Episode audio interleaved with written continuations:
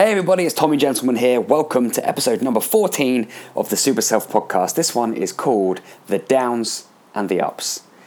And this is actually the second time that I've recorded episode 14. Originally, episode 14 was about overthinking.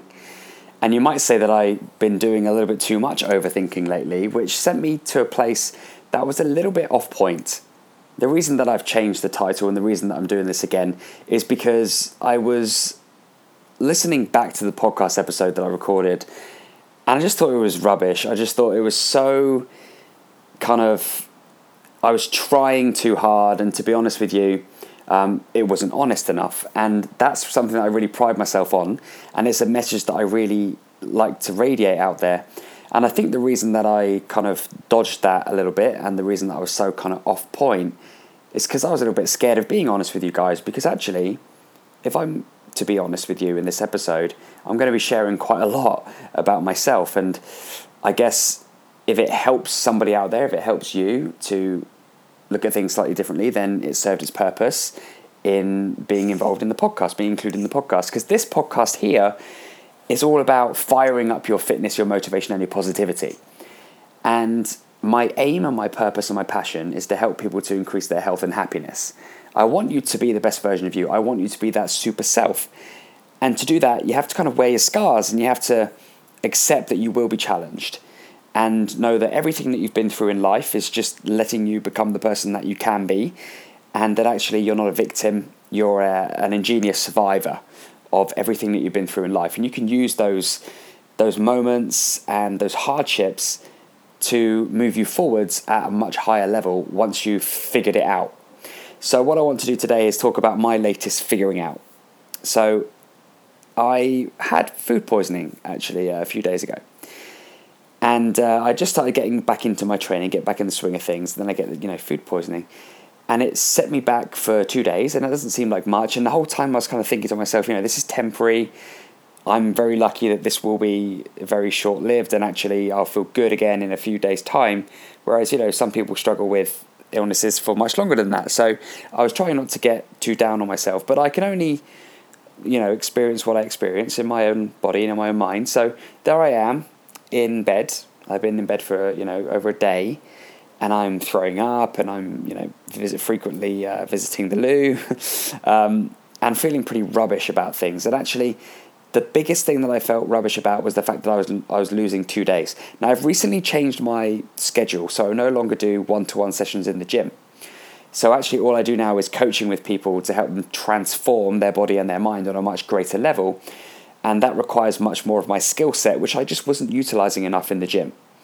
And so I changed the way that I'm doing things to step up my own business and to focus on other areas of what I do, um, to to be able to serve the coaching clients that I had, you know, queuing up, wanting to work with me uh, as a result of all the, the work that I've been doing and the stuff I've been putting out there.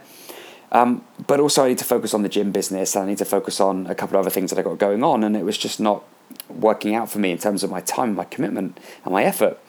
And so I'm in this transition where I've really got to get to work and I really got to push forward and crank things up.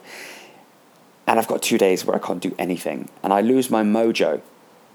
And I just felt like it whacked me physically, mentally, and emotionally. Now, I don't know whether this would have happened anyway if I hadn't got you know food poisoning, if it hadn't wiped me out, whether I, I would have had this this weakness, this moment of weakness where I just felt like on the second day, once I was up and about and walking and actually able to do stuff, I actually felt, felt like all I wanted to do was cry. And it was the weirdest thing um, because there I am, like fully grown man, you know, doing the dad life, and I'm with my baby boy, and I'm helping out the, out at home, and I've got all these work projects on the go. But I just felt like curling into a little ball and just hiding away and crying, and it was the weirdest thing. And I was trying to figure out why I felt like that, and I was overthinking a lot, which was the reason why I wanted to do the podcast in the first place around overthinking. And um, I sort of kept it within myself for a while, and, and, and our boy was a bit ill as well. You know, he was filling his nappies out real quick and real fast, um, as well as you know starting to move about more. He's started to crawl, pull himself up on things, and he's falling over, and he's starting to get up on his feet, and he's demanding a lot of attention, a lot of time, and and I just felt like there was, I felt like I was trapped. I felt like I was trapped, and I looked at my wife Kelly, and I'm like, how do you do this? How how do you do what you do every day, run your business and do everything else, and you know spend all this time with with the boy because I don't spend as much time with him, although I was kidding myself thinking I did. Um, but she is like a Wonder Woman, and, and I guess all mums out there that are looking after their kids, hats off to you guys and, and girls out there that are doing that because it's it's amazing. Um, and you know, I do put myself into that bracket, but I think it just overwhelmed me to think like I've got all this stuff, yet I know I need to move things forward in my business, and that's where I'm really focused. And I was struggling to come to terms with it all, and I was wondering whether it was worth it. To be honest, I was like, "Well, I've got a podcast episode to do, but is it really worth doing it?" You know, eh, I know that it helps people, but if I'm not feeling up to it, should I even bother? You know, should I stop? Will anyone notice? Would anyone care? And I'm like, man, I've just lost that mojo, and and I, I had a little moment to myself, and I did, you know, shed a couple of tears. I'm not afraid to admit that, and I kind of come to a realization that you do get ups and downs, and the reason that I've called this episode "Downs and Ups" is because I feel it's so important that we come up out of the downs. We shouldn't stay in that low point because that's what depression is. And I've been depressed before, and I, I don't know whether you have or not, but I know it's a very common thing. But I guess you have to be able to rise up out of it, otherwise, that's your reality. And I want my reality to be how it was. I even said to Kelly at one point, I was like, I don't know how I was doing it. Like two weeks ago, I felt like I was on freaking fire. Like everything was good. I was just whacking out content. I'm like killing killing it with my clients. Um, fitness is really good. You know, I was working really hard with everything and managing everything and doing it all really good. I'm like, how the hell did I do that? It felt so. I felt so detached. And I said to Kelly, like, I feel like I'm so out of touch that I've lost my way a little bit, even though it had been two freaking days. And so she said to me, You need to write stuff down. You need to write it down, write down a list, and prioritize the most important things. So I'm like, Right, yeah, cool. Because at that time, I had like, baby was crying, he wouldn't eat his dinner, he's like filling his nappies. I'm like, washing up and then there's emails coming through and then there's ideas and projects that need working and I'm like wow this is way too much for me. Overwhelm overthinking like this is this is just too much. And so she's like you need to write stuff down you need to get it out of your head. And I felt so much better after that.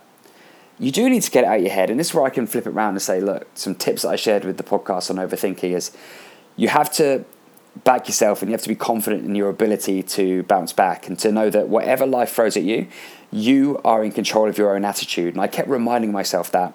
But I had to write stuff down in the first place, and I didn't include that tip in the previous episode, which is why I'm redoing it. You have to write stuff down. I journal, but I hadn't journaled enough. I need to write down exactly how I felt and what I needed to do. Just doing that gets it out of your head. If you get it out of your head, my friend, it is so much easier because then you can just tackle one thing at a time. And that's what I did.